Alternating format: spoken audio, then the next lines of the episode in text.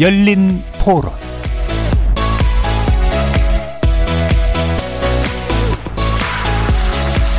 안녕하십니까. KBS 열린 토론 정준희입니다.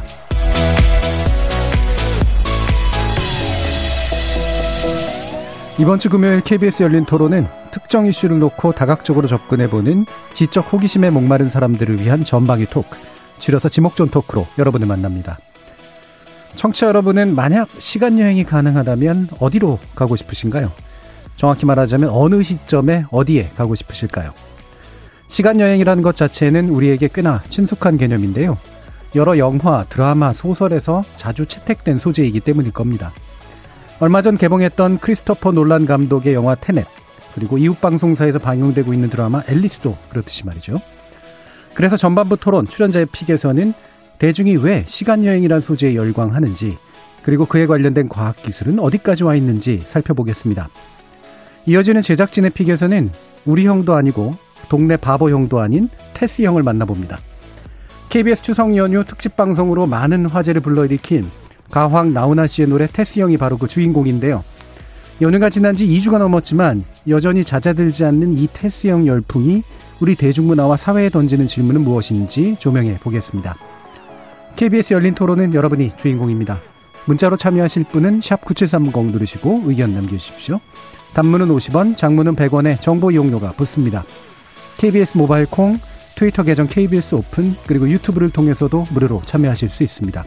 날카로운 의견과 뜨거운 참여 기다리겠습니다. KBS 열린 토론 지금부터 출발합니다.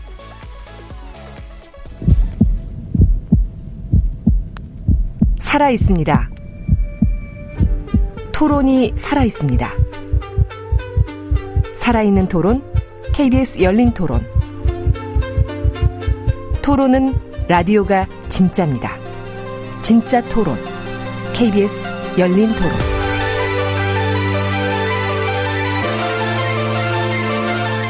자, 오늘 함께 하실 분들 소개하겠습니다. 문화비평가 이택광 경희대 교수 나오셨습니다. 네, 반갑습니다. 이택광입니다. 나라를 걱정하는 과학자 이종필 건국대 교수 나오셨습니다. 안녕하세요. 이종필입니다. 일상, 애정, 공감의 소설가 서유미 작가 나오셨습니다. 안녕하세요. 서유미입니다. 규정을 거부한다. 한국 여성 변호사의 손정혜 변호사 나오셨습니다. 안녕하세요. 손정혜입니다. 자, 이렇게 문화비평가, 물리학자, 법률 전문가, 소설가까지 각기 다른 전공, 개성, 지식을 가지신 네 분의 출연자와 함께 만들어가는 지적 호기심에 목마른 사람들을 위한 전방위 토크, 줄여서 지목전 토크, 출연자의 pick부터 시작해 보겠습니다. KBS 열린 토론 접하기 어려운 영역이다 보니까 그런 부분에 있어서 좀 흥미로운 것도 있고 그런 게 이제 연출로나 영상미로 반영됐을 때 시각을 아무래도 더 끄는 건 있, 있는 것 같은데 보다 보면 그런 원리 자체가 이해 안 되는 부분이 없잖아 있긴 한 것 같아요. 아, 저는 원래 time slip 자체를 되게 좋아하기도 하는데 최근에도 막 테넷 이런 영화도 나오기도 했잖아요. 그래서 아, 사실 처음에는 이해하려고 보려고 하는데 너무 어려워서 한 번 더 보고 싶다라고 생각을 했고요. 보고 나서도 이렇게 해석을 이런 걸 막 보고 재미있게 보긴 하는데 한국 드라마에서 예전에 인상 깊었던 건 시그널? 그렇게 뭔가 시공간이 다른데도 그 주인공들이 같이 소통하거나 이런 부분들에서 오는 극적인 얘기들 거기서 좀 재미를 느끼는 것 같아요. 그 전에도 그런 time slip 드라마는 굉장히 많이 나왔었잖아요. 뭐 터널이라든지 그런 것도 다 time slip 드라마인 거고 사실은 이게 일어날 수 없는 일을 가지고 공상과학 영화를 쓰는 건데 과거를 바꿀 수 있었으면 지금 내가 다른 모습이 되어 있지 않을까라는 그런 욕망이 좀 숨어져 있는 것 같아요. 예, 저희가 어, 이 금요일 코너 격주로 만나다 보니까 지난번에 특집 때문에 한 번 쉬면서 이제 한 달 만에 보는데요. 한 달 전에 저희 헤어질 때 시간 얘기하셨는데 시간 많이 지났는데 여전히 시간에 대해서 지금 주제를 잡아오셨어요? 이종필 네. 교수님. 어, 네. 그 동안에 이제 저도 그 영화 테넷을 이제 봤어요. 음. 주변에서 이 영화를 과학적으로 좀 설명을 해달라 음. 이렇게 요구하는 분들도 되게 많으셨고 그래서 음. 의무감에 의무감에 네. 어. 그리고 개인적으로 그 놀란 감독의 어떤 그 뭐 영상미나 뭐 스토리 전개나 이런 걸 좀 좋아하기도 하고 그리고 특히 이제 시간과 뭐뭐 뭐 엔트로피 이런 물리적인 개념들도 다루고 있다고 해서 뭐 1차적으로 의무감이었지만 2차적으로는 또 개인적으로 굉장히 또 흥미도 있었고요. 흥미도 있고. 네. 그리고 여전히 그 어, 영화를 보고 나서 이렇게 아직까지도 지금은 거의 이제 다 상여가 내려간 것 같은데 아직까지도 이제 테넷을 가지고 이렇게 얘기를 또 많이 질문을 주시더라고요. 예. 그리고 최근에 이제 뭐 잊을만 하면 그 TV 드라마에서도 시간 여행과 관련된 소재로 이제 드라마도 많이 만들고 뭐 그래서 겸사겸사 이번에 한번 어 시간 여행과 관련된 얘기를 같이 해보면 어떨까 음. 그래서 이 주제를 정했습니다. 그러면 테넷을 이제 보신 분으로서 그리고 물리학자로서 테넷 물리학에 대해서 제대로 이해하고 썼다. 아니다. 어떻게 보세요? 어, 이해한 만큼 구현한 것 같아요. 이해한 만큼 구현했다. 네. 음. 근데 이제 거기 그 제작진이 이제 그런 얘기 했잖아요. 이제 물리학 석사 정도의 지식이 있어야 뭐 제대로 이해할 거다라고 했는데 예. 제가 봤을 때 그 정도는 아닌 것 같고 음. 네. 뭐 대학교 일반 물리학 정도를 알면은 예. 네. 그러면은 대충 뭐 조금 더 깊이 알 수 있지 않을까. 이제 음. 거기 나오는 용어들 같은 거 뭐 이제 입자, 반입자, 뭐 음. 쌍소멸 이런 거는 물론 이제 그 제가 전공한 입자 물리학 쪽에 뭐 대학원 정도 가야 나오는 얘기긴 한데 그 내용 자 그런 개념들 자체가 영화 스토리하고 직접적인 관계가 음. 있거나 이제 그런 것 같지는 않고 제가 봤을 때 이제 그런 어려운 말들은 좀 장식 비슷하게 들어간 예. 예. 네, 근데 이제 엔트로피 증가 법칙이라고 하는 이제 음. 연력학 제2 법칙 제2법칙. 이제 막 자꾸 얘기 나오잖아요. 이제 그게 그거는 이제 영화 속 장면하고 직접 이제 매치가 되는 것들이거든요. 음. 뭐그 보신 분들 알겠지만은 이렇게 갑자기 이렇게 뭐 차가 폭발을 했는데 이게 그 사람 몸이 이제 불타거나 이러지 않고 오히려 이렇게 열기를 주변에 뺏겨가지고 예, 이제 예. 저체온증에 시달리고 이제 음. 이런 게 그 이제 엔트로피가 감소하는 방향으로 가는 거라서 음. 이제 그런 정도가 뭐 이제 뭐 썰을 푼 거랑 이렇게 좀 매치가 되는 내용들이고 그래서 그렇게 겁먹지 않아도 되지 않을까. 예. 네.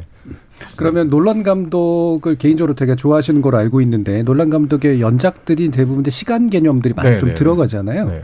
그 각각의 좀 차이점이나 이런 것들이 좀 느껴지시던가요? 그 이제 메멘토 같은 네. 경우는 어, 상당히 이제 충격적인 영화죠. 이게 그, 그, 런 식의 영화가 없었잖아요. 음. 그렇죠. 어, 일단 굉장히 감독이 머리가 좋다라는 음. 생각이 들고 기억력도 좋아야 되고 그걸 이해하려면 어, 일단 그, 그런 편집 자체가 이제 상당히 좀 신선했던 그리고 또 시간 하면은 그 인터스텔라 영화가 네. 있는데 지금 이제 놀란 감독의 작품 중에 가장 그 과학적인 영화. 예. 라고 할 수가 있고 고증이 굉장히 잘 됐고 특히 이제 그 킵손 그 교수 이제 노벨상 받으신 음. 그분이 그러니까 뭐 컴, 슈퍼컴퓨터나 이런 거에서 수치적으로 이제 일반 상대성 이름 풀고 블랙홀의 구조를 밝히고 하는 그런 일들 직접 하시는 분인데 그 영화 속에 구현된 이제 블랙홀의 모습들이 그 아름다운 모습이 정말로 그 방정식을 이렇게 컴퓨터로 이렇게 풀어가지고 예. 예. 이렇게 구현한 거라서 굉장히 그 과학적이다. 음. 그리고 그 내용 자체도 어떻게 아빠가 딸보다 그 나이를 덜 먹을 수 있냐지 이게 사람들이 제일 궁금해하는 내용이었잖아요 과학적으로. 근데 그게 실제로 그 블랙홀처럼 중력이 아주 강력한 천체에 갔다 오면은 그러면 시계가 늦게 가요. 예. 어, 이거는 이제 과학적으로 이미 이제 연대 현상. 예. 여러 뭐 지난 한 100년 동안 이렇게 뭐 수만 가지 경우에서 이제 확인이 된 예. 사실이고 그래서 그 현상 자체는 전혀 비과학적이지 않다. 음. 그, 그, 어, 영화에 있는 인터스텔라는 뭐, 그, 거기 나오는 거의 모든 내용이 굉장히 이제 과학적인, 물론 이제 뭐 이제 그 차원이 하나 더 열리고, 거기도 보면은 사실 이렇게 약간 시간 여행 비슷한. 과거를 관찰하는 장면이 나오잖아요. 이제 예. 그 원인과 음. 결과가 연결되는 이제 이런 음. 부분인데, 그거는 뭐 이제 온, 사실 오늘 얘기할 시간 여행하고도 좀 관계가 있습니다만, 음. 예. 그거는 조금 지금 과학하고 뭐 맞다라고 하기는 좀 힘든 예. 부분이 있고. 그 부분은 좀 상상력이 네, 들어간. 네, 네, 네. 그다음에 이제 테넷은 테넷은 왜 새롭냐면은 음. 지금까지 뭐 논란의 작품도 그렇지만 다른 모든 시간 여행을 다룬 작품들은 시간 여행을 하더라도 시간이 흘러가는 방향이 똑같았어요. 네, 네. 순행하는 방향이죠. 근데 테넷은 시간 역행의 장면을 보여준 거예요. 음. 근데 그게 시간 역행하는 건 사실 그냥 되게 쉽죠. 이거를 거꾸로 거꾸로 돌리면. 돌리면 되는 거잖아요. 거꾸로 돌리면 되는 건데 뭐 그런 거는 뭐 장면 장면 우리가 뭐 영화나 드라마에서 많이 봤습니다만 테넷의 놀라운 점은 놀라운 점은 하나의 현실 속에 시간 순행과 시간 역행의 모습을 동시에 담았다는 거예요. 예. 동시에 담았는데 그걸로 이제 스토리를 만든 거죠. 음. 이제 그 자체가 굉장히 놀라운 그거를 정말 있을 법한 어떤 그 화면 안에 컴퓨터 그래픽도 많이 안 썼다 그러죠. 그렇게 이제 구현한 게 굉장히 참 놀랍다. 뭐 음. 디테일이 뭐 이게 진짜 말이 되냐 이런 걸 떠나가지고 음. 그 상상력 자체, 그걸 실제 화면에 구현했던 기술력 이런 예. 게 굉장히 평가받을 만하다고 음. 봅니다. 자, 이쯤에서 이제 다시 일반인들로 돌아가겠습니다. 자, 일반인들이 보시기에 어, 시간 여행이라는 게 여러 가지 이제 상상력을 자극하는데 다양한 미디어를 통해서 사실 구현되는 거니까 어떤 것들이 좀 기억나세요? 이태광 교수님. 저는 뭐 일단 타임머신이죠. 타임머신. 웰즈가 음, 고전자. 처음 아마 음. 인류 최초로 시간 여행이나 이런 걸 다루지 않았을까 싶고요. 그러니까 거기서부터 이제 일반적으로 사이파이의 기본을 잡거든요. 음. H. 웰즈가 이제 타임머신을 쓰고 또 그런 시간과 관련된 그런 작품들 몇 개 더 썼습니다. 그러니까 죽기 전에도 이제 1901년 정도에 또 하나 깨 잠든 이 깨어나다 뭐 이런 게 음. 있는데 그런 것도 보면은 이제 냉동 인간이죠. 냉동 시켜놨다가 얘가 깨어나 가지고 뭐 이제 밖에 있는 미래상을 본다든가 뭐 이런 것들도 사실은 이제 굉장히 뭐 여러 가지 기술에 대한 이야기지만 사실은 또 이제 시간 여행과 관련된 거잖아요. 다른 시간에 이제 과거의 사람이 와서 살게 되는 어떤 그런 이야기들인데 그래서 그것이 가장 크게 남고 그리고 이제 거기서도 보면 좀 놀라운 게 보면 기계를 사용해서 이제 왔다 갔다 한다라는 거잖아요. 네. 근데 그게 사실 근대 이전까지는 철학적으로 보면은 그런 시간관이 음. 없거든요, 인간에게는. 인간은 일단 시간은 신의 것이고 신이 그 만들어 놓은 세팅해 놓은 시간대로 인간은 그게 따라가야 되는 존재인데 이 H.G. 웰즈의 사이파이가 오면은 시간을 이제 자기가 마음대로 조정할 수 있다라는 생각을 하게 되는 거예요. 음. 그게 제가 볼 때는 물리학의 이제 탄생인 거죠. 그게 제가 볼 때는 그런 상상력 자체가 현대 물리학의 그렇죠. 네. 그게 음. 이제 물론. 웰즈는 소설가고 음. 그런 이론을 알고 이제 이 사람이 썼겠지만 물리학이 훨씬 더 이제 앞서서 이제 그런 발견을 많이 했으니까 그래서 그런 부분들이 굉장히 좀 이게 맞다 아니다를 떠나가지고 우리의 어떤 상상력을 신장하는데 굉장히 큰 역할을 한다 말아요. 그러니까 인간 우리들이 가지고 있는 존재론적 고민에 한 것은 현- 근대 이후 지금 현대로 넘어오면은 시간이란 무엇인가가 되는 것 같아요. 과거에는 음. 신은 무엇이었나 뭐 이런 것들이었다고 한다면 지금은 내가 볼 때 우리가 가지고 있는 가장 큰 물음은 바로 시간은 뭔가 하는 음. 것이고 왜냐하면 시간을 이제 우리가 마음대로 조절할 수 있게 되면 우리가 지금 살고 있는 이 시공간의 개념이 이제 완전히 달라져야 되는 거 아니겠어요, 그죠? 그런 부분들이 앞으로 이제 흥미진진한 그런 과제들이 아닌가 싶더라고요. 예. 타임머신 뭐 아주 고전적인 작품이라서 또 그 이후에 여러 가지 작품들의 영향도 되게 많이 줬으니까 뭐 대표적으로 꼽을 수 있을 것 같은데 서유미 작가님이 말씀하시려고 하는 거 뺏어간 거 아니세요? 아니, 아, 그렇지 않습니까? 네. 예, 또 뭔가요? 예. 아, 여기까지도 일반인 아니신가요? 옆집 아저씨라 그러죠. 아, 저는 뭐 굉장히 대중적인 작품들 생각났었어요. 뭐 백투더퓨처부터 시작해서 음, 음.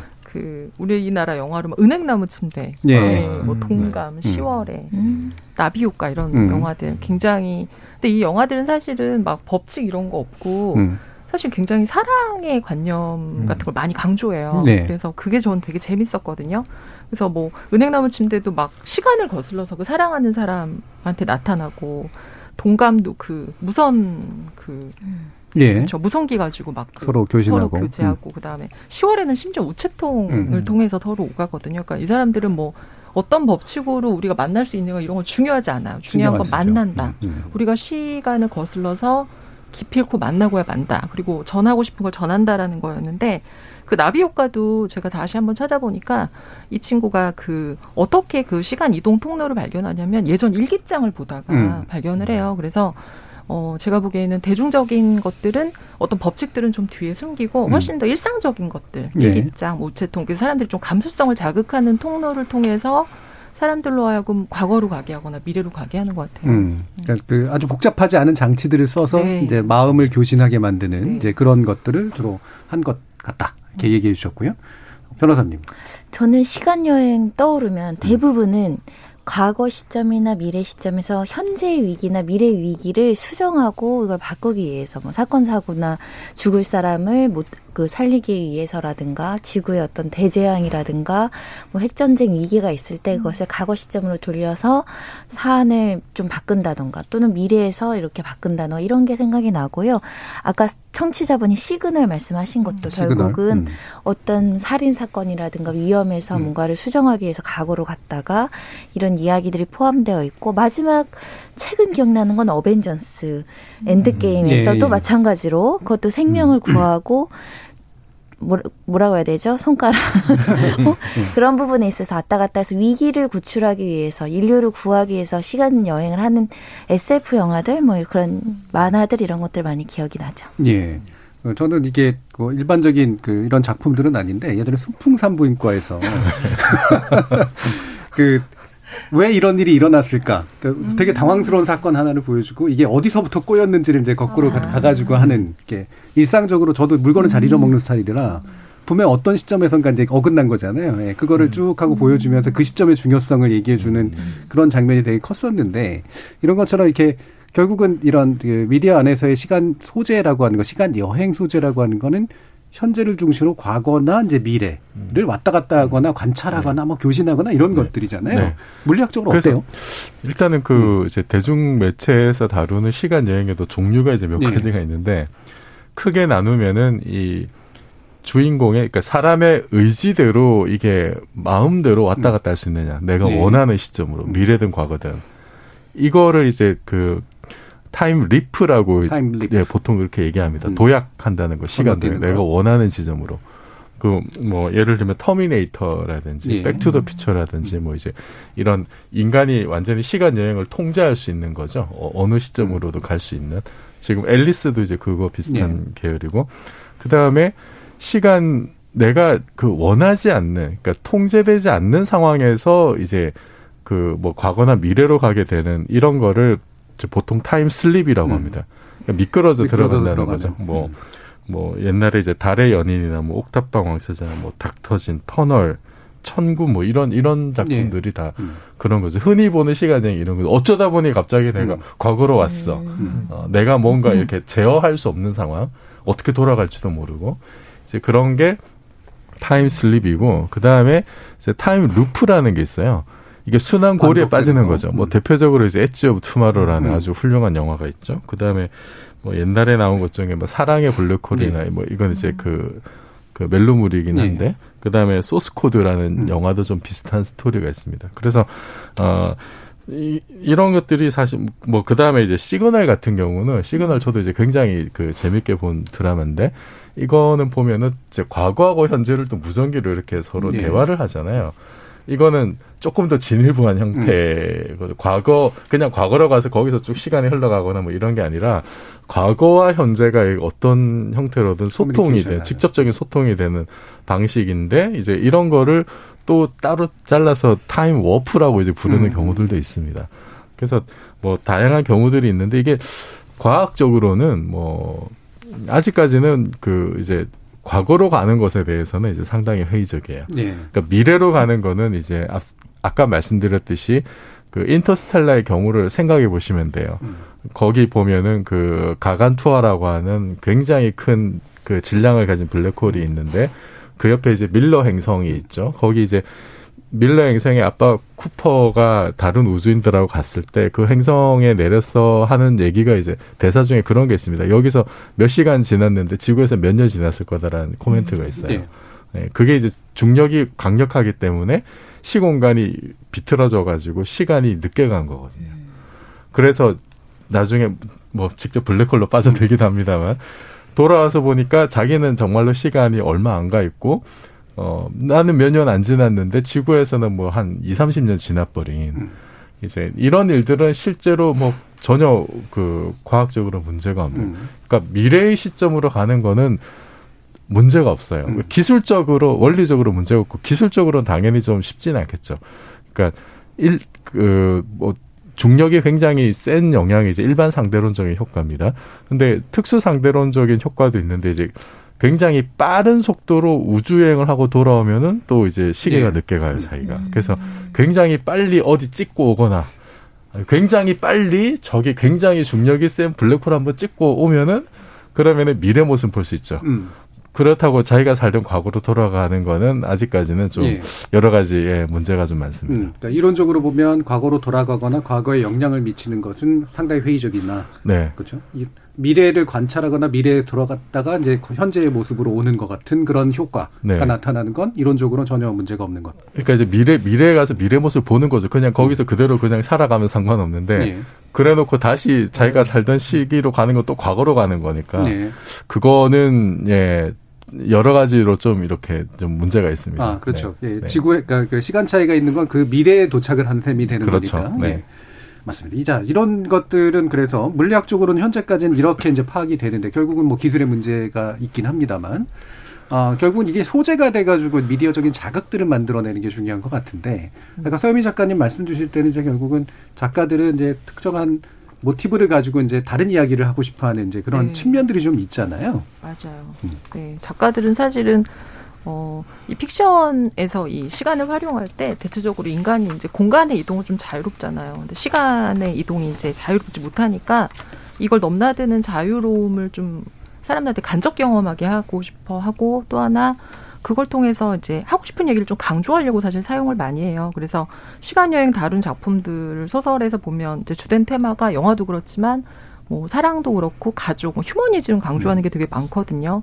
한마디로 인간의 삶이라는 건 유한한데 이 개념들 내지는 감정은 끝까지 살아남아서 예. 과거로 가거나 미래로 가도 이건 계속 있다라는 거를 주기 위해서 이제 이것들을 강조하는데 이게 굉장히 보편적이고 사실은 오랫동안 이제 문학 작품에서 다뤄왔기 때문에 현재에서 이걸 다루는 게 사실 좀 재미가 없을 수 있으니까 오히려 시간을 확 넓혀버려서 음. 인물들을 좀 자유롭게 하면서 이걸 좀 재미를 주기 위해서 사용하는 경우가 좀 많은 것 같아요. 그래서 음. 뭐 시간 여행자의 아내라든가 또 예. 벤자민 버튼의 시간을 거꾸로 간다도 음. 사실은 결국은 이제 사랑에 대한 이야기를 하고 음. 연인에 대한 이야기를 하는데 사실 우리가 이제 보면은 한 사람이 한 사람을 만나서 영원히 사랑한다는 것 자체도 사실은 판타지거든요. 음. 예, 굉장한 판타지인데 그것 자체를 그 시간하고 공간을 막 넘나들면서 이제 사랑하게 만드는 것. 그래서 사람들로 하여금 그 사랑에 대한 이야기를 좀 무한하게 느끼게 하려고 오히려. 음. 그래서 사실 그 뭐 어떤 오고 가는 이야기들을 이제 보시는 걸 재밌어 하시는 분들도 있지만 작가 입장에서 좀 그걸 강조하기 위해서 쓰지 않나라는 음. 생각도 들어요.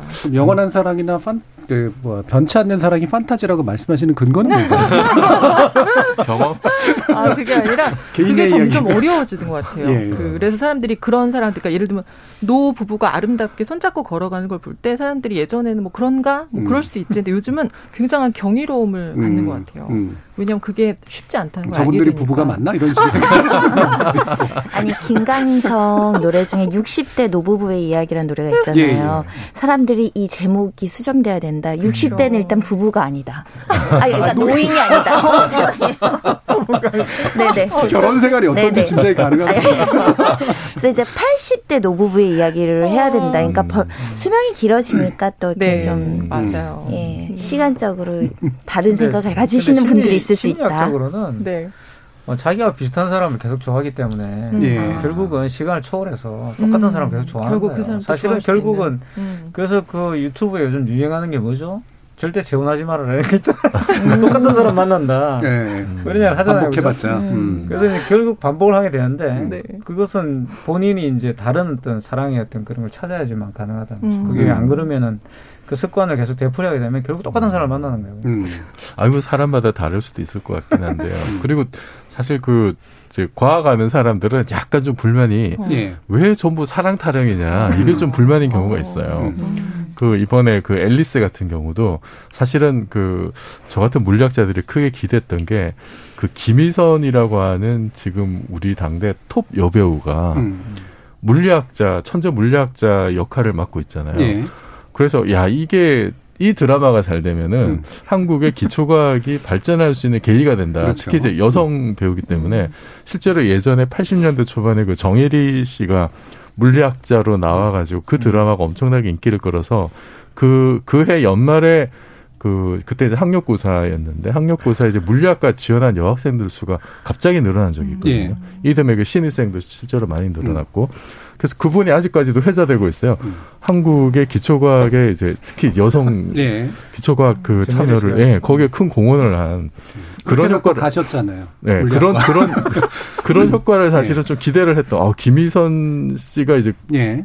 그런 효과를 주지 않을까라는 기대가 음. 굉장히 이제 많았는데, 근데 이제 그 앨리스 같은 경우에는 좀 그런 요소들이 그러니까 전문 물리학자로서의 어떤 그 매력 음. 이제 요런 게 조금 이제 기대보다는 조금 못 미치지 않느냐라고 예. 하는 이제 그 회가 거듭될수록 음. 이제 그 주원과의 어떤 그 러브라인 중심으로 가서 그래서 아 또 역시나 이건 또 이제 좀 과학을 빙자한 멜론가라는 음. 약간의 아쉬움 이제 그런 게 이제 저 같은 사람한테는 그런 아쉬움이 좀 있습니다. 음. 뭐, 뭐, 사랑 얘기를 하실 분은 좀 아닌 것 같아서 지금 상황에서. 자, 근데 바로 이제 우리나라, 예, 우리나라에서 좀 너무 또 자주 나타나는 특징인 것 같긴 해요. 모든 직업이나 이런 것들, 전문직이나 이런 것을 특히나 드라마가 조명, 조명을 할 때는 결국 이제 멜로물에 녹이기 위한 소재로 이제 사용해버리는 경우들이 많으니까 아마도 이종필 교수님이 아쉬워하시는 건 그게 그거는 뭐 이해는 하는데 조금이라도 더 깊이 있게 좀 들어가서 네. 그걸로 뭔가 풀어내는 매력들이 네. 있었으면 좋겠다는 말씀이시잖아요. 그러니까 이제 그 보면은 상당히 이제 소품 같은 것도 이제 그 실제로 이제 드론도 나오고 그 시간 여행을 위한 여러 가지 장치들도 있고 이제 그 물리학자의 모습을 그래도 좀 성실하게 담으려고 했는데 그게 그냥 어떤 그 장식 품 정도로 이제 그치는 정도가 아닐까라는 음. 좀 아쉬움이 있어요. 거기서 이제 한 발 더 들어가면은 그 자체 여러 가지 어떤 그 이야기들 물리학에서도 보면은 뭐 아주 최신 이론에 한 발 더 나가면은 정말 SF 같은 음. 그런 이론들도 상당히 많은데 그런 것들이 조금 더 전체 스토리에 이렇게 결부가 됐으면은 음.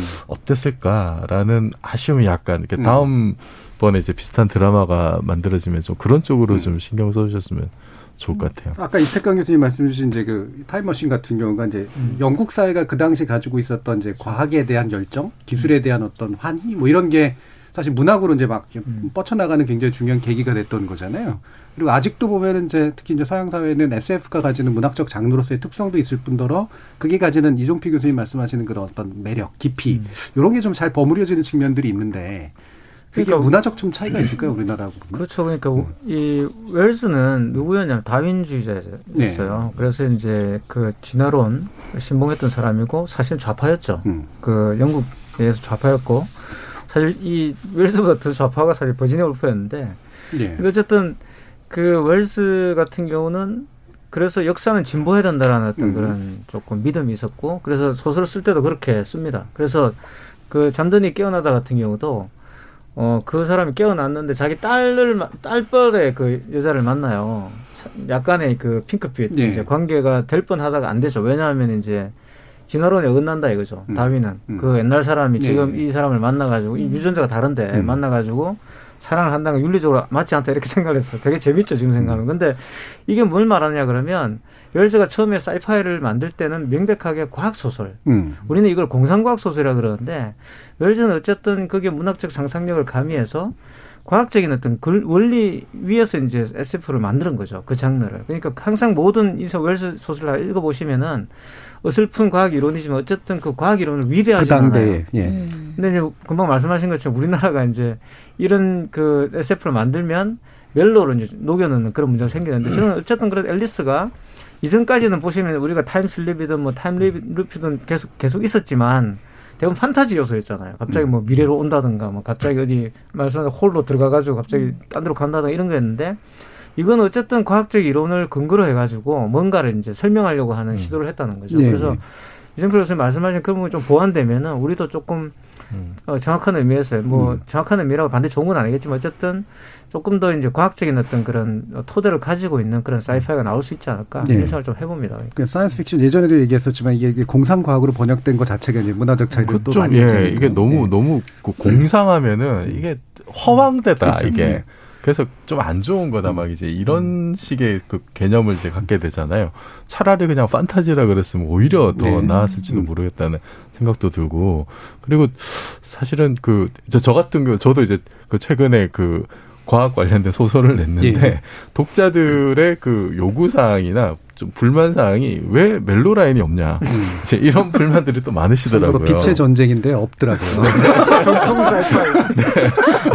아니 그래서 음. 그 이제 저처럼 생각하는 사람이 소수구나라고 한걸 깨닫긴 했습니다만 예. 그래도 멜로 라인 없는 어떤 그 과학 이야기라든지 뭐 그런 콘텐츠물이 좀 좀 좀 있어야 되는 거 아닌가? 음. 좀 이제 그- 그런 저- 저기 이제 드라마나 영화 만드시는 분들 이제 이런 쪽으로 좀 생각해 주셨으면 테넷도 보면은 사실 love line이 뭐 없는 건 아닙니다만 사실 또 주된 흐름은 음. 이제 그 시간 역행에 대한 이야기니까 좀 우리나라도 약간 이제 뭐 요즘 또 소재 고갈 이제 이런 얘기도 많이 나오는데 조금 더 그런 쪽으로 좀 더 관심을 많이 가져주셨으면 음. 좋겠습니다. 그럼 손종희 변호사님은 이제 여성 비전문가 소비자의 관점에서 볼 때 멜로가 빠진 하지만 음. 과학적 매력과 흥미가 넘치는 이런 어떤 미디어 콘텐츠가 나온다 그러면 끌리세요? 그러니까 멜로가 왜 들어갔냐고 제 세- 개인적으로 생각해 보면 인간의 다양한 감정을 그 미디어 영화든 드라마를 모으면서 이게 한꺼번에 감각적으로 느끼기에는 너무. 좋은 예, 예, 소재인데 예, 예. 만약에 그런 과학적인 설명이 들어가고 멜로가 없더라도 재미를 끌, 끌고 끝까지 집중하게 하려면은 굉장히 디테일하게 아- 압축적으로 음. 연출이 잘 돼야 되는 그렇죠. 거죠. 그래야 집중해서 빨려 들어가죠. 음.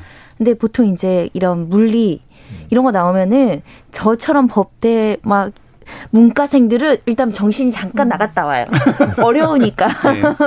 그래서 그런 거를 어, 또 시도해 보시는 분들이 계시면은 좋을 거 또 괜찮을 것 같아요. 음, 굉장히 흥미진진하게. 중요한 부분인 것 같아요. 이렇게 흥미를 만들고 감성적인 요인과 이론적으로 잘 결합돼 있으면 그게 확 하고 다가오는데 그게 분리돼 있으면 이제 공부하듯이 봐야 되니까 네, 그 부분이 맞아요. 미디어 컨텐츠로서 네. 약간 그러니까 아쉬운 그게 이제 잘못 나가면 소재주의로 빠질 수가 그렇죠. 있거든요. 네. 이렇게 뭔가 신기한 물건 하나 있다. 음. 물건 설명하다가 시간 음. 나가버리는 음. 그런데 이제 많이 빠지죠. 근데 음. 그 이제 그 대상에 대해서 사실은 너무 집착하면은 그러면은 재밌는 이야기가 안 나오고 음. 그 소재는 정말 소재로 쓰고 거기서 그 그걸 이용한 어떤 새로운 그 흥미로운 이야기를 만들어내는 그런 시도들이 필요하지 않을까 음. 싶습니다. 서유미 작가님은 이런 모티브로 글을 쓰시진 않잖아요. 이런 그쵸, 과학적 모티브나 이런 몰라서 거. 예. 예, 그런 거 못 쓰고 음. 방금 이제 아까 멜로 뭐 이런 얘기해서 저는 음. 사실 저도 멜로를 쓰지는 않고 잘 못해요. 그래서 음. 막 연애 소설 못 쓰는 왜 만나고 헤어지냐, 왜 사랑하는데 옷도 안 벗냐 이런 얘기 많이. 근데 어. 그런 건 있는 것 같아요. 인간의 얘기이기 때문에 어차피 네, 예. 약간의 벨크론을 필요해서 음. 그렇죠. 그게 꼭그 사랑이 아니어도 그래서 엑스파일 같은 영화 사실 굉장히 재밌었던 게 동지인데 음. 사실 사랑을 하지 않는데 안 함으로 오히려 더 사람들이 언제 둘이 키스할 건지를 너무나 음. 애타게 기다렸던 음. 기억이 나서 예. 약간의 그런 우정 내지는 휴머니즘 같은 것만 있다면 저는 충분히 음. 예, 음. 어떤 미션이지 주어지는데 인간적인 미션인 거죠. 뭐 누굴 구해야 된다든가 음. 뭔가 뭐 어떻게 해야 된다든가 하는 것들은 좀 필요한 것 같아요. 음. 자, 그러면 시간 여행이 이제 되- 가능하다. 아까 이제 물리학적으로 이제 과거를 간다라고 하는 건 이제 현재로서 회의적이다라고 이제 말씀을 주셨겠지만 시간 여행 이 가능하다 그러면 어떤 상상, 욕망 이런 것들을 가지고 계신지 한번 또 들어보고 싶어요. 이게 이제 굉장히 자기가 가지고 있는 어떤 모습, 현재를 잘 보여주는 거라 이태강 교수님은 어떠세요? 뭐 과거 과거로 과거에. 가고 싶지 않아요? 네. 과거로 가서 사실 재밌는 영화가 그 About Time이라는 네. 물론 그거는 이제 물리학적인 영화는 음. 아니지만 말씀하신 약간 멜로 라인이 있는 음. 근데 보시면 자기가 마, 마음 먹으면 이제 어디로 돌아갈 수 있잖아요, 그죠? 음. 그 옷장소에 들어가서. 그런데 보면은 그게 또 과거로 돌아가서 이제 계속 같은 지로 돌아가서 이야기하는데 그 중에 그 아버지가 하는 말이 되게 재밌지 않습니까? 그 아버지 영문과 교수인데 자기는 과거로 돌아가서 계속 찰스 디킨스를 예. 책을 두 번씩 읽겠다고 예. 이야기하잖아요. 근데 그게 사실 욕망인 것 같아요. 저 같은 음. 경우도 돌아가면은 책을 두 번씩 읽겠다. 음. 어, 어, 저는 그렇게 공감했어요. 어, 그럼 그건 다시? 돌아와서 과거로 완전히 가거나 미래로 완전히 가는 게 아니라 갔다 올 수 있다면. 갔다 올 수 있다면 그래도 과거로 가겠죠. 아, 그래요? 과거에 가서 미래가 미래는 내가 유리한데. 모르니까 미래는 내가 모르니까 예. 어, 가서 무슨 일이 있을지 내가 어떻게 뭐 주가라든가 뭐 이런 네, 것좀 뭐. 보고 온다고. 아, 미래 다시 돌아오는 네. 거. 네. 아, 미래가 뭐. 어떨지 모르니까. 어, 제가 그런데 관심이 없어요. 자, 과거에 한 표를 던지셨어요? 손도영의 어, 저는 당연히 미래를 말씀하실 거라고 생각을 했는데 음. 저는 미래죠. 이 자리에서도 한번 외계인의 존재를 음. 믿느냐 뭐 이런 질문이 음. 있었잖아요. 어, 저는 일단 내 삶이 뭐 아주 건강해도 90세, 100세를 넘지 않을 거면 그 100세 이후의 세대가 너무 궁금하죠. 음. 하늘을 나르는 자동차. 제가 추석 연휴에 못 봤던 옛날의 명화, 그것도 SF 위주로 막 다 챙겨봤어요. 에어리언 뭐 이런 거 있잖아요. 음. 프로메테우스. 음. 거기서 기- 기대하는 100년 뒤, 200년 뒤는 항상 AI가 사람처럼 돌아다니고 음. 그런 우주를 막 자유롭게 다니고 에어리언 같이 생긴 외계인들이 오고 그거를 확인하고 싶어요. 그 어. 상상이 맞는지. 계속 가 있고 싶으세요? 아니면 돌아오고 싶으세요? 그거는 미래가 어떨지를 몰라서 갔는데 일단 물도 가는데 없고 예. 공기도 없고 코로나 19보다 천배 센 바이러스가 있고 이러면서 저는 갔다 올래요. 네, 일단 보고서 결정한다. 네. 네. 서유미 작가님. 근데 진짜 대자뷰 전 전에 우리 이런 얘기 했던 것 같아요. 뭐 음. 어. 디 가고 뭐 이런 얘기. 저는 안 가요. 아예 안 안 가고 가고 싶어요. 비슷한 네. 얘기는 있었죠. 네, 예. 저는 안 가고 싶은데 근데 음. 인간은 기본적으로는 음. 손정혜 변호사님처럼 미래로 가보는 사람도 있지만 시간 여행의 기본 사람들이 약간 나비 효과도 그렇고 과거 에 가서 왜냐면 네. 인간이 후회하는 존재라 그렇죠. 내가 그때 가서 뭐뭐 했더라면 지금 음. 좀 달라지지 않을까 과거를 바꾸면 지금이 바뀌고 미래가 이제 바뀌니까 그걸 되게 많이 생각하는 것 같아요. 그래서 근데 가서 책을 읽는 거 너무 충격적이왜 가죠? 어, 시간이 뭐, 아까워요. 어, 이런 분들은 꽤 있겠네요. 과거로 들어가서 남편의 프로포즈를 걷어찰 거야. 뭐 이런 거 있겠네요. 실제로 보면은 조사를 해보면 어, 상당수의 사람들은 과거를 더 많이 선택한다고 음. 이렇게 좀 나오기는 합니다.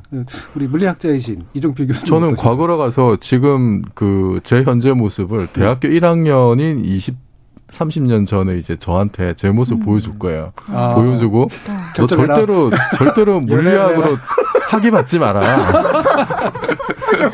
네, 뭐 그냥 학부 4년 배우는 거는 어. 재밌을 수 있는데 이거를 네. 업으로 삼으면은 이 모양이 되니까 음. 물리를 평생 업으로 하지는 말라라고 음. 조언을 해줄 것 같아요. 음. 네. 조언만 하고 오실 거예요? 네. 네, 조언만 하고 네 아, 거기서 이제 그냥 20대로 살 수 있다면은 그, 그, 그 옮겨간 시간에 나로 살 수 있다면은 그러면은 네, 20대로 가서 음. 네. 그 제가 이제 못 해본 자기가 못 해본 일에 대한 미련 같은 게 좀 많잖아요, 사실은. 저는 그 대학 다닐 때 이제 뭐 제 나름 이제 학생 운동을 하느라고 좀 이제 다른 걸 못했던 것들이 있는데 그 그냥 보통 대학생들이 뭐 예를 들어서 방학 되면 어디 뭐 친구들하고 놀러 간다든지 여행 간다든지 이런 걸 제가 많이 못 해봤어요. 네. 그래서 그냥 평범한 그런 대학 생활을 한번 해보고 싶다는 그런 음. 네 그런 생각은 좀 있어요. 음. 그러면 이게 이제 결국 과거가 좀 많긴 한데 음. 아, 과거로 가는 거는 이론적으로는 일단 현재는 회의적이라 음. 그랬지만 그런 이유 중에 하나가 이제 인과일 문제 같은 것들이 네. 있는 거잖아요. 네. 모순이 생겨버리는 거. 네, 그 이제 대표적인 게 할아버지 모순이라는 게 있죠. 이제 내가 과거로 가서 이렇게 하, 내 할아버지를 죽이면 그러면은 내가 존재할 수 없는 거죠. 할아버지가 음. 자손을 못 넣으니까. 그러면은 내가 존재할 수 없으면은 할아버지를 죽이는 원인이 제거가 되니까 할아버지가 죽을 이유도 없어지는 음. 거죠. 그래서 이게 그 인과율에 이제 문제가 생겨서 어, 그 문제가 해결이 되지 않으면은 음. 이게 그 과거로 간다는 게 어, 이게 이제 말이 되느냐라는 그런 문제가 생겨요. 근데 음. 그 시간과 관련해서는 사실 우리가 시간에 대해서 이렇게 복잡한 생각을 하게 된 거는 아인슈타인의 상대성 이론 네. 때문인데 네. 그 특수 상대성 이론 있고 일반 상대성 이론이 있죠. 일반 상대성 이론을 이제 풀어보면은 그 과거로 갈 수 있는 수학적인 솔루션은 있어요. 음. 그 수학적인 솔루션이 있는 거하고 그게 이제 물리적으로 가능한가는 이제 사실 또 다른 문제이기 때문에 이제 호킹 같은 경우는 그 살아생전에 이제 그런 말씀을 하셨거든요. 이게 아예 그렇게 못 가게 한 다른 우리가 아직은 모르는 그런 다른 물리 법칙들이 있는 게 아니냐라고 음. 하는 그 뭐 주장도 있고 음. 또 같은 이유로 우리가 모르는 다른 물리 법칙 때문에 과거로 갈 수도 있다라고 음. 이제 주장하는 사람도 없지는 않습니다. 예. 네. 그뭐 그 얘기하시니까 기억나는 게 아, 아닌 것 같다라고 얘기하시는 그 물리학자들 중에 지금까지 미래에서 와가지고 네. 우리를 뭔가 조작하거나 네. 이런 애들이 없지 않느냐. 호킹도 이제 그 비슷한 네. 논리를 폈었죠. 만약에 이제 시간이 가능하다면 이미 우리 주변에 미래에서 온 사람들이 많이 음. 있어야 되는 거 아니냐. 음. 뭐 근데 그런 사람을 한 번도 본 적이 없다는 거는 그 과거로 가는 게뭐 어, 렵다는 거의 불가능하다는 반증이다라는 음. 논지를 편 적이 있죠. 예. 뭐 이분들이 아마 서약을 하고 왔을 수는 있겠는데 절대 발설하지 않거나 건드리지 않겠다는. 네. 음. 자, 이런 여러 가지 재밌는 어, 이야기들을 가지고 우리 시간 여행 문제를 다뤄봤는데요. 우리 청취자들도 어떤 생각들 가지고 계신지 한번 들어보겠습니다. 정의진 문자 캐스터. 네, 청취자 여러분이 보내주신 문자 소개해드리겠습니다. 백승우님, 저도 시간 여행하면 서유미 작가님이 말씀하신 작품들이 떠올랐어요. 10월에 동감, 나비 효과처럼 말이죠. 드라마 시그널도 있군요. 3699님, 이상한 나라의 앨리스가 기억나네요. 토끼굴, 블랙홀, 중력의 법칙과 상상력의 발동을 돕는 재밌는 시간 여행이었습니다. 방탄트로이님. 영화 테넷은 호불호가 갈리는 것 같습니다. 전 아직 안 봤는데 아들은 개인적으로 흥미롭게 봤다고 하네요. 홍현미님.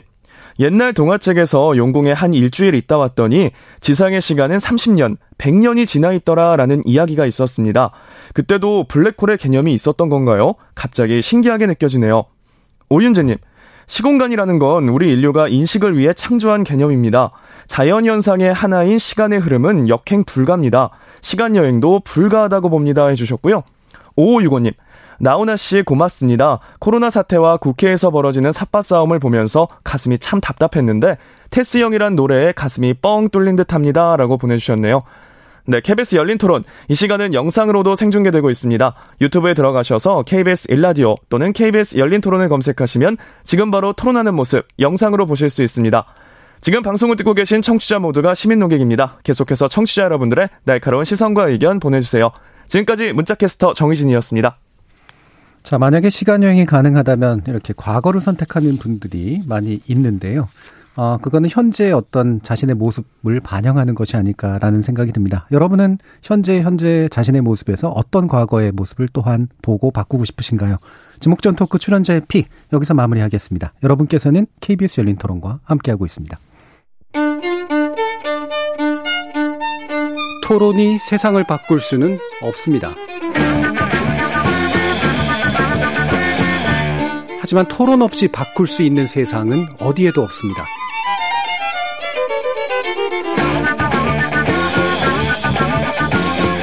세상의 선한 변화를 갈망하는 당신. 정답이 아니라 질문의 힘을 믿는 당신. 우리 KBS 열린 토론에서 만납시다.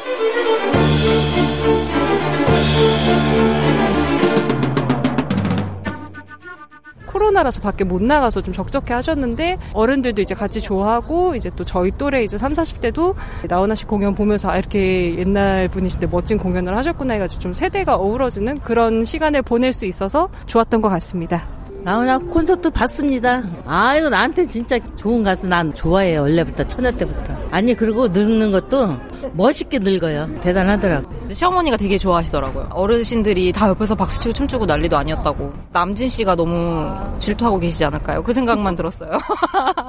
옛날 생각났죠. 요새 뭐 젊은 사람들 판인데 그중에 이제 나이 먹은 사람들 프로가 되고 또 워낙 유명한 가수잖아요. 그래서 잘 봤습니다. 인터넷 웹사이트에 소크라테스를 치면은 밑에 이제 의동생 나후나 이렇게 누가 걸어 놓으셨다고. 소크라테스라는 그 명칭을 사용하는 게 좀 약간 특이하고 재미있더라고요. 테스 형, 세상이 왜 이래. 테스 형. 아, 테스 형. 세상이 왜 이래. 지적 호기심에 목마른 사람들을 위한 전방위 토크. 문화비평가 이태강 경희대 교수, 물리학자이신 이종필 건국대 상호교양대 교수, 서유미 작가, 손중희 변호사 이렇게 네 분과 함께하고 있습니다. 어, 저희가 지난 추석 특집으로 이제 에, 몇 분의 세대 간 토크 할때 어, 그 가장 윗세대에 계시는 분들하고 이제 노, 논의를 하다가 이제 끝나면서 이제 그 신청곡을 들었는데 고향역을 얘기하셨는데 이제 어 나훈아의 고향역 말고 임영웅의 고향역 이렇게 이제 얘기해 주셨어요. 그래서 야 이제 대세는 임영웅이구나 했는데 바로 나훈아 씨의 공연이 나오면서 대세가 함부로 바뀌는 건 아니구나 뭐 이런 식의 어, 생각이 들 정도였는데 확실히 큰 화제가 됐죠. 이태강 교수님 제가 알기로는 보, 보신 거로 아는데 네, 직접. 저는 뭐 재방송도 보고 했는데 음. 사실 그 굉장히 놀랐어요. 음. 그러니까 사실 뭐 이전에도 이제 비슷한 경우가 없진 않았죠. 조용필 씨가 예전에 이제 Hello라는 음반을 음. 냈을 때 이 비슷한 신드롬이 음. 있었습니다. 그러니까 굉장히 아 정말 어 사라진 줄 알았던 조용필 가왕이 돌아왔구나 했는데 음. 근데 조용필 씨 같은 경우는 가왕이었잖아요. 네. 이제는 가황이 돌아온 거죠. 네. 황제가 돌아와가지고 대본에 이제 이 공연 끝나고 나면 바로 이제 가황 나오나라고 이제 음. 불리게 됐더라고요. 그래서 정말 그 힘을 이제 입증을 했고 한 가지 이제 굉장히 이 그 콘서트가 던진 메시지는 한국이 항상 우리가 보면은 많은 분들이 이제 우려하시고 또 이렇게 개탄하시는 게 한 우물을 끝까지 파는 사람이 없다 예, 이런 거잖아요. 예. 그리고 대부분 어떤 그 유행에 편성해 가지고 본인의 어떤 그런 분야들을 좀 저버리는.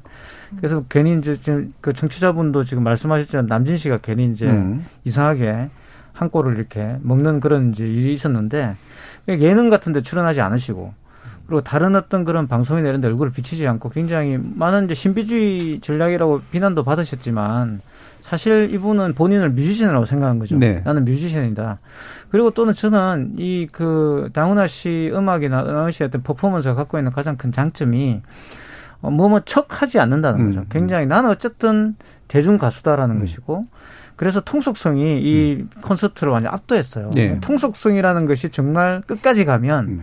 정말 고급해진다는 느낌을 딱 받았죠. 그러니까 네. 이게 사실 저는 굉장히 그래서 문화평을 하는 입장에서도 보더라도 굉장히 큰 사건이라는 생각- 생각이 좀 들더라고요. 예, 실제로 좋은 말씀인가. 통속성을 제대로 했을 때 얼마나 고급해질 수 있는가라는 거를 몸소 보여준 굉장히 중요한 뮤지션의 모습을 다시 한번 확인을 했는데 세대성도 참 관심을 많이 받았어요. 이거는 아마 할 때는 주로는 나이 드신 분들이 많이 보고 그, 그 안에서 그냥 어, 지금 트로트 열풍도 마침 불고하니 제대로 된 트로트를 다시 한번 보여주겠어 정도가 제가 볼 때는 KBS가 내심 생각했던 게 아닐까 가요. 싶었는데. 근데 어, 젊은 층의 반응도 꽤 놀라웠단 말이에요. 손정희 변호사님이 가장 젊은 층에 가까워서 어떻게 느껴지세요? 이런 것들을 보면? 저는 심지어 보면서 눈물로 나던데. 어. 그러니까 사실 나훈아 씨 노래를 다 아는 줄 알았어요. 예, 예. 많이 듣기도 했고. 근데 이렇게 집중해서 볼 기회가 별로 없었던 거죠. 근데 공연을 가본 적은 없으니까요. 사보려고 노력해 본 적은 있는데 공연을 가보지 않은 상황에서 보는데 특히 이제 가사를 자막으로 곱씹게끔 그 예, 예. 공연 자체가 그렇게 연출을 해주셔서 노래를 들으면서 가사를 그렇게 집중해서 본 적이 없었던 것 같았는데 뭐 음. 예를 들면 홍시라든가 엄니라든가 또나 뭐 애인이 생겼어요라든가 뭐 이런 노래들이 가사가 각인이 되면서 이 노래를 들으면서 그 장면을 보니까 너무 몰입이 되는 거죠. 네. 그 그래서 감정에 그대로 빨려 들어가게 되더라고요. 그래서 저는 어떤 어떤 곡에서는 약간 울컥하는 감정도 음. 생기고 그리고 연출 자체가 너무 좋았어요. 일단 대한민국 국민이 한 명도 없는데 그렇게 모니터에서 많은 국민들이 너무 행복해 하시는 모습이 막 보였잖아요. 그것 때문에 더 몰입한 것 같아요. 음. 그래서 저는 어 저래서 콘서트 티켓 사기가 어려웠었어. 그렇지. 요즘은 그래서 그 젊은 층이 하도 반응이 좋아가지고 이제는 효자, 효도 효도하려고 티켓 안 사드린다고 자기가 보겠다고 이렇게 얘기하는 사람들도 많아졌다고 하던데요. 서유미 작가님은 보시 보셨나요? 아니면 저는 못 봤어요. 예, 못 나중에. 봤고 SNS에 음. 올라오는 글들하고 그 찍어서 이렇게 막 한 곡씩 올리시는 분들이 있었는데 젊은 분들이 되게 열광하는 게 저도 좀 놀라웠었어요. 음. 되게 먼 저희 이분이 47년생이신데 저희 어머님 아버님 음. 연배시거든요. 근데 어, 젊은 친구들이 굉장히 매료됐던 게 이 멋진 어른의 등장에 네. 놀란 것 같아요. 아까 이태강 선생님 말씀하신 것처럼 어, 뭔가 자기가 하는 일을 좀 제대로 끝까지 하는 어른 그리고 다른 게 아니라 자기가 하는 일로 자기를 보여주는 어른을 되게 오랜만에 만났다는 느낌 그리고 여타의 다른 것들이 아니라 진짜 그 노래로만 승부하는 음. 예, 그 무대로 압도하는 이런 느낌에서 젊은 친구들이 굉장히 좀 감동받았던 것 같아요. 그래서 저도 예. 몇개 짤 봤는데 이분이 막 그 왜 아무 말도 안 했는데 이분이 러닝 셔츠에 예, 예, 예. 찢어진 청바지 예. 입고 정말 그 무대 위를 펄펄 나르시더라고요. 음. 근데 감동적이었어요, 굉장히. 음. 이종필 교수님은 그렇게 하실 수 있을 것 같으세요? 혼자 일단. 70세. 어, 그, 그, 저는, 뭐, 입금되면 할지도 모르겠는데. 근데 뭐, 그 이분이 노개런티로 또 하셨다 그러더라고요. 예, 그랬죠. 예, 예. 그래서 저는 참 놀랐던 게 딴 거보다 아니, 어떻게 3시간 가까이 음. 저렇게 할 수 있을까? 뭐, 음. 체력도 체력이지만 그 콘텐츠도 그렇고 무대 꾸미는 것도 그렇고 그리고 그거를 또, 야, 어떻게 KBS가 이거를 또 받았을까? 그 둘 다 놀라웠어요, 사실은. 아무리 예. 뭐 명절이고 하지만.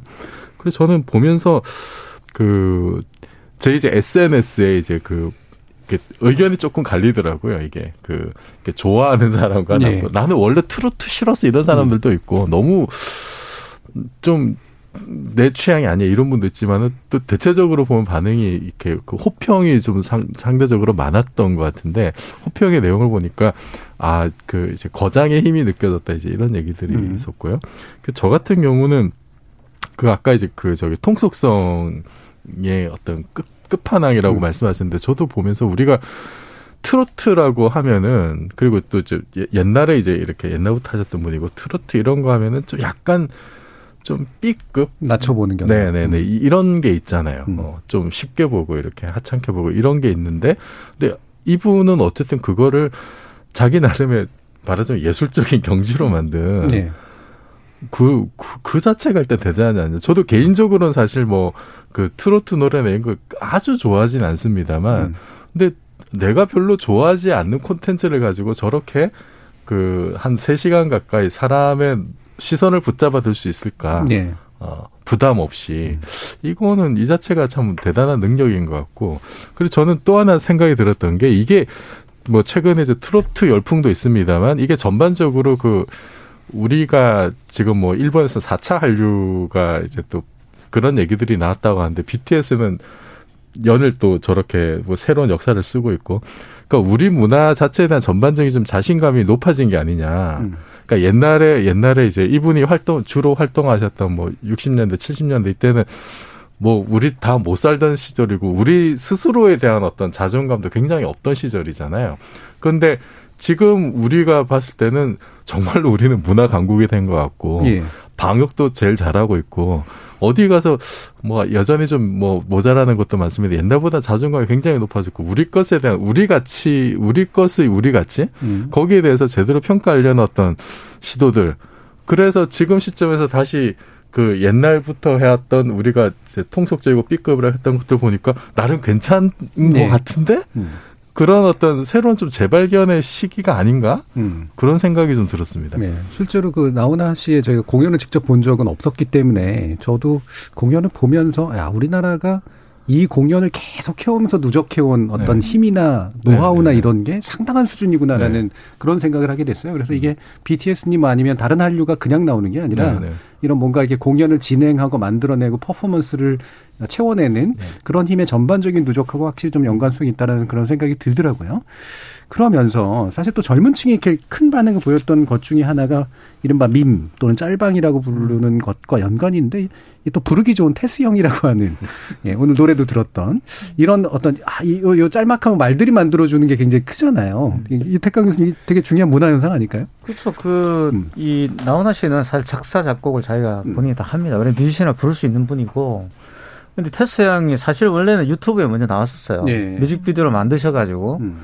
그 굉장히 단순하고 이제 소박한 뮤직비디오를 만들어서 이미 이제 유튜브에서 이미 음. 젊은 층들 사이에 유행을 하고 있었어요. 네.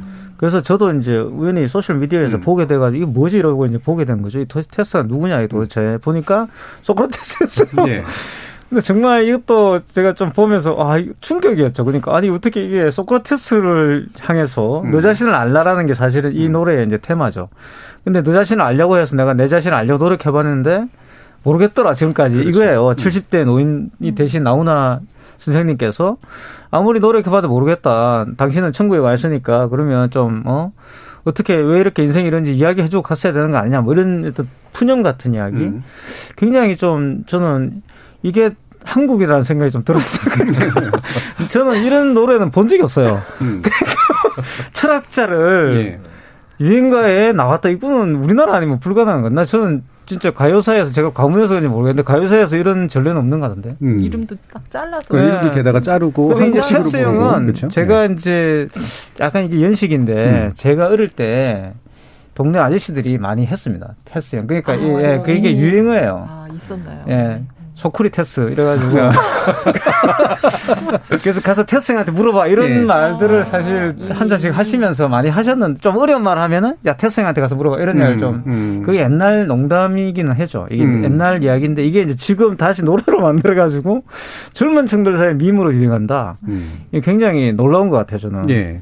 그 사실 또 이렇게 왜 흔히 남성들 사이에서는 이렇게 왜 되게 높은 사람인데 이렇게 형 정도로 이렇게 막 이렇게 짧게 만들어가지고 외국 사람이라도 뭐 외국 유- 뭐 축구 선수가 됐건 뭐 영화 배우가 그렇죠. 됐건 그런 식으로 부르는 어떤 문화적인 게 있긴 있는데 그게 젊은 층들한테도 이렇게 샥 반응이 잘 나오는 거 보면 되게 신기하다 이런 생각을 하긴 했거든요. 근데 이렇게 이제 불편하신 분들은 이렇게 생각할 수도 있을 것 같아요. 그러니까 남성이 그냥 남성을 부르는 이런 형이라는 호칭으로 음. 반응이 일어나는데 성별이 다른 사람들은 어떨까?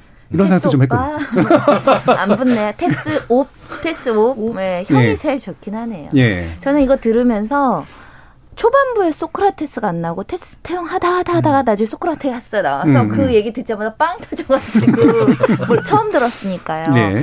어 되게 그냥 노래 자체도 너무 재밌고 음. 지금 젊은 사람들도 세상이 왜 이래 사랑이 왜 이래 굉장히 공감할 수 있는 단어거든요. 네. 지금 각자의 위치에 각자의 어려움, 각자가 처한 상황에서 어, 어른들 붙잡고 얘기하고 싶은 게 있는데 사실 붙잡고 얘기할 만한 존재가 신밖에 없거든요. 하느님, 부처님. 거기에 이제 테스형 생긴 거죠. 어, 그래서 조금 더 가볍게 약간 좀 인생의 의, 의지, 의존, 요가 좀 그런 언덕 같은 상징적인 의미로 예. 다가와서 되게 마음이 푸근했어요. 음, 그러니까 이게 보통 신에게 의지하는 경우들이 많은데 신은 또 음, 나를 안 그렇죠. 봐줄 것 같은 예. 거지. 하도 많이 찾아가지고요. 친근하게 말 걸면 좀 네. 이렇게 얘기도 될 것 같고. 서유미 작가님은 뭐 네. 별다른 생각 안 드셨어요? 아니, 테스 저는, 형무증 이런 거. 예, 이거 보면서 음. 이 노래 왜 좋아할까? 사실 가사 되게 그냥 단순하거든요. 음, 예. 근데 되게 진솔하게 사람들을 건드리는 부분이 음. 지금까지 우리는 나이 드신 분들이 대부분 그래도 인생이 이게 뭐다라고 정해주는 노래를 많이 들었잖아요. 사랑은 이렇고, 뭐 인생 살아보니까 이렇고. 근데 이거는 나이가 많이 드신 대가가 자기도 모르겠다라고 하는 인생을 오래 살았는데 음. 여전히 모르겠다라고 하는 부분이 저는 오히려 되게 공감대를 형성한 것 같아요. 그러니까 아, 저분은 좀 어떻게 보면 꼰대가 아니고 나랑 비슷해. 그러니까 형이라고 이분도 하고 나도 이분을 형이라고 하고 싶은 마음 네. 이런 것들을 좀 터준 것 같아요. 음. 그럼 이종필 교수님은 제가 볼때 네. 막스 형하고 더 친하셨을 것 같은데. 어, 막스 형도 생각났었어요. 예. 막스 형도 생각났고, 앵겔스 형도 생각이 났고.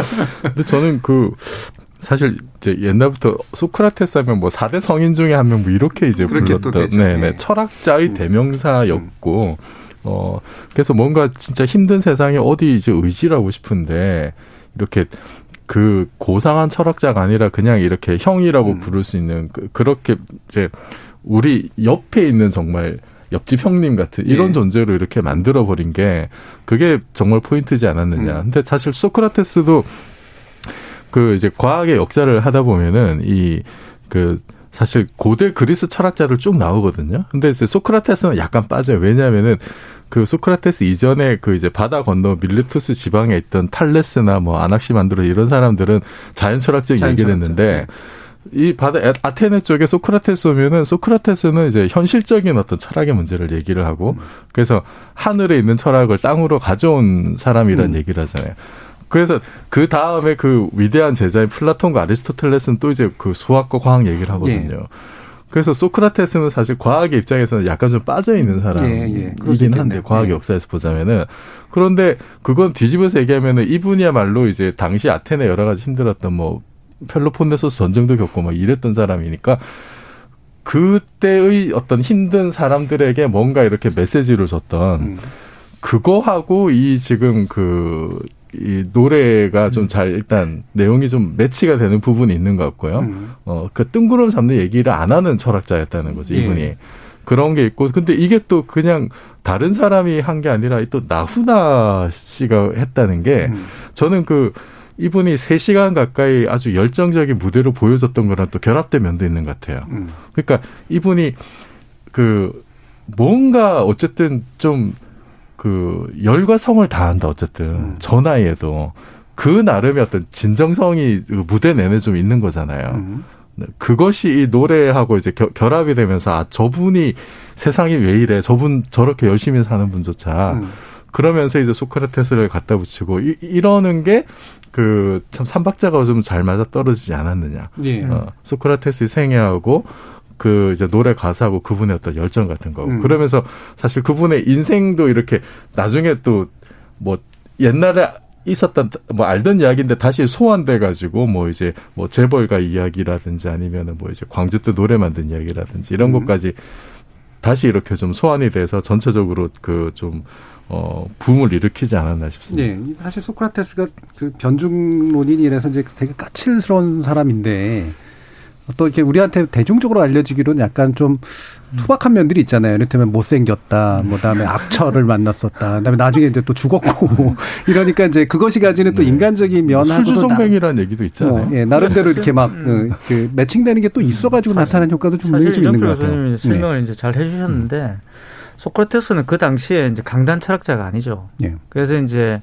그, 그 당시 고고한 철학은 이제 소피스트들이 주로 했고요. 네. 그 소피스트들은 이제 지금은 지금 대학 교수들입니다. 대학에서 이제 그 당시 철학의 목적은 이제 정치가를 키우는 거예요. 그래서 융변수를 가르치는 그말 잘하는 사람을 키워내는 거고 그게 목적이었기 때문에 이제 그런 수업들을 한 거예요. 근데 소크라테스는 어떤 사람이냐면 학생들이 거기서 수- 이제 수업을 하고 쭉 나오면 시장 같은 데 이렇게 대포집에 앉아 있는 거예요. 앉아 있다가 한 명 오면 야 일로 와봐라 이래가지고 딱 이제 불러요. 그래가 오늘 뭐 배웠냐 이렇게 물어봐요. 그럼 얘가 막 설명할 거 아니에요. 그럼 그게 다 이제 딴지를 계속 거는 거죠. 그렇죠. 그래서 결론적으로 너희 선생은 아무것도 가르치지 않았다 이렇게 이제 하면서 결국 그것 때문에 소크라테스 죽는 건데 미움을 받아가지고 그러니까 그런 식으로 이제 어떻게 보면 기존에 있던 철학을 파괴하는 사람이었어요. 그러니까 재밌는 게 뭐냐 그러면 그 당시 유행했던 말이 소크라테스 학이라는 말이 있었어요. 그러니까 이게 나훈아 씨가 테스형이라 부르는 게 잘못된 건 아닙니다. 내가 볼 때는. 왜냐하면 그 어떻게 보면 소크라테스가 하던 그런 어떤 삶의 형태를 왜냐하면 소크라테스는 말씀하셨지만 고고하게 있던 그 철학을 저작거리로 그냥 시장으로 이렇게 내려오게 만든 사람이죠. 그래서 이 사람이 소크라테스 학이라는 말이 일반 명사가 될 정도로 그래서 그 소크라테스 학위를 실천했던 사람이 음. 우리도 잘 아는 그 디오게네스예요. 네. 통에 들어가가지고 그냥 아무것도 안 하고 그냥 사는 그거로서 디오게네스에 물어보면 이게 소크라테스 학이라는 거죠. 그러니까 그게 진리만을 추구하고 나머지는 이제 다 이렇게 중요하게 보지 않는 이제 그런 건데 그러니까 새 속에 있는 즐거움이나 이런 것들 이게 아니라 진정한 어떤 가치를 찾아가는 그런 삶을 살아야 이런 이야기를 하는 거거든요. 근데 사실 나훈아 씨 같은 경우도 그런 걸 실천하고 있는 거 아니에요. 그러니까 본인이 그런 어, 말 그대로 이제 연예인으로서 얼마든지 뭐 예능 같은 데 나와서 본인들이, 본인이 그렇게 즐거움을 줄 수도 있겠지만 나는 그런 것보다는 내 음악을 추구하고 싶다. 이런 거잖아요. 그죠? 그래서 뭐 크게 저는 뭐 이렇게 태생이라 불렀다고 해가지고 뭐 철학에 뭐 약간 뭔가 예. 이렇게 그런 건 누를 게 차다. 이런 생각들은 좀 저는 소크라테스의 원래의 어떤 그런 삶을 그렇죠. 생각해 보더라 도 예. 크게 어긋나지 않는다고 생각하는 그 거죠. 테스 형의 철학에 부합하는 부합하죠. 면이 네. 더 있는 것 음. 같아요. 예. 그러니까 그래서 요즘 뭐 다른 철학자나 이런 분들이 이제 이런 그래도 되게 훌륭한 이 소크라테스를 응? 이런 대중과의 한 면에 너무 좀 쉽게 좀 등장시킨 거 아니냐라는 불편함을 가지신 분들이 있, 있다는데 뭐 왜 그런지는 이해가 갑니다만 말씀처럼 이 테스 형이 하고자 했던 부분하고는 오히려 더잘 맞는 게 영역이 있지 않는가 싶은데요. 그러면 여러분들은 누구를 형이나 누나나 뭐 아니면 오빠나 언니로 부르고 싶은지 모르시겠어요. 근데 이를테면 요즘 라토니 형도 굉장히 좀 커졌다 그러고 예. 리체 형이 다시 예. 네. 다시 좀 이렇게 나오고 그러면서 나름의 방식으로 또 철학자를 호명하는 그런 식의 일들이 있다는데 사상가나 뭐 철학자나 이렇게 좀 친근하게 불러서 좀 얘기 한번 해보고 싶은 말 걸고 싶은 그런 분들 혹시 있으세요? 어, 저는 사실은 제일 먼저 떠오르는 사람 예수죠. 그렇게 이분에 음. 대해서 많이 들었는데 사실 잘 모르는 것 같고 어떨 때는 좀 뭔가 의구심도 많이 생기고. 예. 그래서 실제로 어 얘기 그 예수 예수 오빠라고 하면 아 많은 사람들한테 혼나겠다 안 되겠다 안 되겠다 신성 모독이라는 어, 소리를. 그러면 안 되겠다 그러면 어, 다시 그게 생각해보고 말씀드릴게요 네. 어, 저부터 안 되겠네요 근데 어, 서양 거기에 보면 테스 형이 한 명 더 있죠. 세르반 테스 형 있잖아요. 그래서 문학가. 요즘 스페인 스페인 문학 전공하시는 분들이 우리 테스는 왜 안 불러주냐고. 아 리스토텔레스는 레스 형이네요. 그러고 소설. 테스의 테스인 줄 알았어요. 전 처음에. 예. 아니 그렇게 고, 조금 근데 그게 왜 형이 돼요? 테스인데. 아, 아니 그냥 테스라는 말만 듣고. 예, 맞아요. 네. 서유미 작가님. 아, 저는 뭐 누구를 뭐 이렇게 호명하고 싶은 생각 별로 없었는데, 예, 없네요. 어. 예, 조심해야 될 것 같은데. 굳이 어디도 가고 싶지도 않으시고 아, 저- 저- 누구를 부르고 싶지도 않으시고 네, 그러네요. 그러니까 굉장히 현실에 안주하고 귀찮은 걸. 싫어하고 음. 아, 만족은 아니지만 이렇게 뭘 벌리고 싶어하지 않는 스타일인 것 같아요. 예. 그리고 그래서 저- 제가 늘 저는- 소개할 예. 때 이제 사랑, 뭐 애정, 공감의 소설가라 그러는데 좀 틀린 것 같아요. 아니에요. 공감을 하는데 안 움직일 뿐이에요. 이정필 교수님. 저는 그 아까 이제 뭐 막스 형 말씀하셨는데 예. 이미 그 연휴 끝나기 전에 예. 사람들이 그걸 또 만들어서 올렸더라고요. 예, 맞아요. 뭐 세상이 왜 이런지, 음. 뭐 자본주의가 왜 이런지, 뭐 이제 이런 얘기 올린 게 있었고 저는 저는 그 물리라는 입장에서는 역시 이제 그 타인 형, 네, 타인. 아인슈타인, 아, 네. 아인슈타인 스타일. 형 네. 한테 여러 가지 참 물어보고 싶은 게 많아요. 어. 참뭐그 뭐 양자역학과 관련해서 당신이 그렇게 음. 생애를 두고 거부했는데 음. 다 맞지 않느냐 따져 보고 싶기도 하고 예.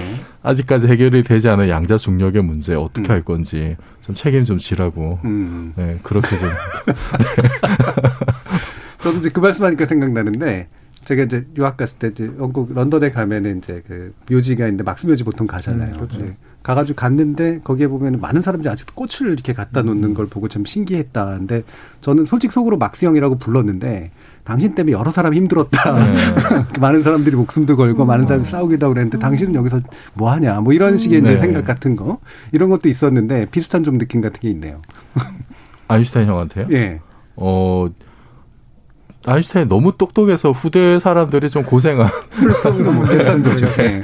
뭐 이제 그런 얘기도 있죠. 뭐 이제 물론 시간이 지나면서 누군가는 아인슈타인이 했던 업적들을 다 음. 만들어냈겠지만은 이게 저희들끼리 하는 얘기 그런 게 있어요. 너무 예를 들어서 뭐 이창호나 이세돌 같이 음. 이렇게 한 분야에 정말로 뛰어난 천재들 있잖아요. 저분들이 만약에 이제 뭐 물리를 하거나 수학을 했으면은 뭐 이세돌 방정식 뭐 이제 이런 걸 만들어서 예, 예. 음. 학생들을 굉장히 괴롭혔을 거다 음. 그런 식의 우스갯소리를 하긴 하거든요. 아인슈타인 같은 경우는 사실 그 상대성 현대 물리학의 두 기둥이라고 할 수 있는 상대성 이론과 양자역학에 둘 다 기여를 했었고 예, 예. 상대성 이론은 거의 뭐 혼자서 다 만들었고 근데 일반 상대성 이론 같은 경우 그 이론적 완결성이 상당히 높은 이론이거든요. 그 깔끔하고, 자체가 굉장히 예. 굉장히 아름다운 이론으로 생각하고 있고 아마 물리학자들 보고 가장 좋아하는 방정식 꼽으라면은 그 아인슈타인의 이제 그 중력장 방정식이 예, 있어요. 예. 그걸 아마 꼽지 않을까 음. 싶어요. 그래서 음 너무 너무 뛰어나서 이렇게 공부를 하면 할수록 그냥 밖에서 봤을 때 뛰어나다 하는 거하고 실제로 그 연구를 하면서 느끼는 뛰어남은 또좀 다른 게 있어요. 그렇겠죠. 그래서 뭐 이제 하, 그 저도 이제 일반 상대성을 공부하면서 아니 왜 이 형은 이렇게 어려운 걸 이렇게 만들어 가지고 후대 사람 고생시키는 생각을 잠깐 음. 네, 한 적도 있습니다만 그 덕분에 사실은 우리가 그 현대적으로 그 과학적으로 우주를 이해한 게 사실 아인슈타인부터거든요. 1917년 이후로. 그래서 참 역시 대단한 형이다 아인슈타인은. 뭐.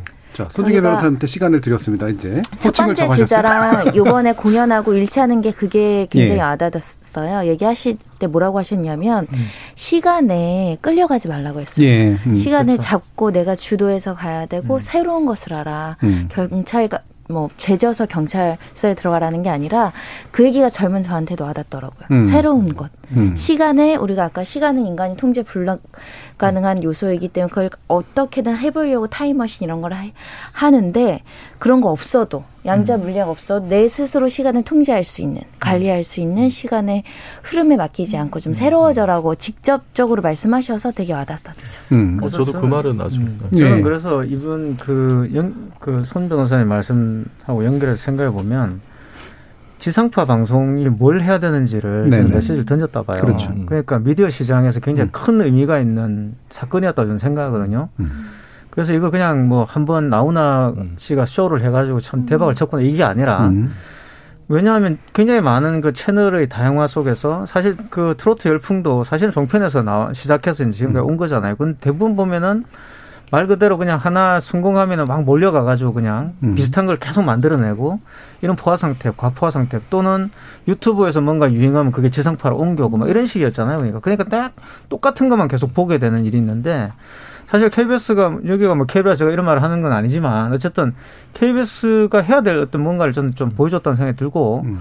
그게 이제 지상파들도 사실 다른 채널들이 할 수 없는 것을 이렇게 할수 있어야 되는 거죠. 그리고 예. 그런 것을 가지고서 새로운 어떤 그런 콘텐츠를 만들어낼 수 있는 가능성들을 계속 보여주는 게 좀 그 메시지가 아닌가 싶어요. 나훈아 씨가 의도했던 의도하지 않았던 어쨌든 다른 곳에서 할 수 없는 것을 지상파가 할 수 있어야 된다는 생각이 들고 거기서 뭔가 새로운 걸 계속 만들어내야 된다. 그게 역할 분담이 좀 돼야 되는 거 아니냐 예. 이런 생각이 좀 들더라고요. 이번에 나훈아 씨 특집 이전에 사실은 저는 아이유 공연에 대해서도 네. 그런 비슷한 생각이 좀 있었어요. 그러니까 한 젊은 세대를 대표하는 이 작곡가이자 가수인 뮤지션을 8K로까지 또 찍으면서 4K, 8K로 찍으면서 다양한 공연의 가능성들을 보여주고 그거를 그 뮤지션 스스로가 되게 즐겨하면서 대중들과 만나는 접촉장으로 삼는 거 이런 게 이제 좀 쌓여가고 하면서 말 그대로 지금 매체 위기의 시대를 새로운 창의성으로 좀 극복해 나가는 그런 일들이 좀 만들어지지 않는가라는 생각이 듭니다.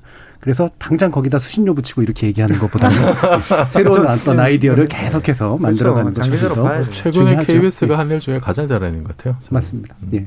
여러 사람들이 많이 동의하고 있는 이런 이야기들 가지고 오늘 시간 여행 그리고 테스 영을 하십니까 가지고 이야기 나눠봤는데요. 함께해 주신 이태광 경희대 교수, 이종필 건국대 상 호교양대 교수, 서유미 작가, 손정희 변호사 네 분 모두 수고하셨습니다. 감사합니다. 감사합니다. 저는 다음 주 월요일 저녁 7시 20분에 다시 찾아뵙겠습니다. 지금까지 KBS 열린 토론 정준이었습니다.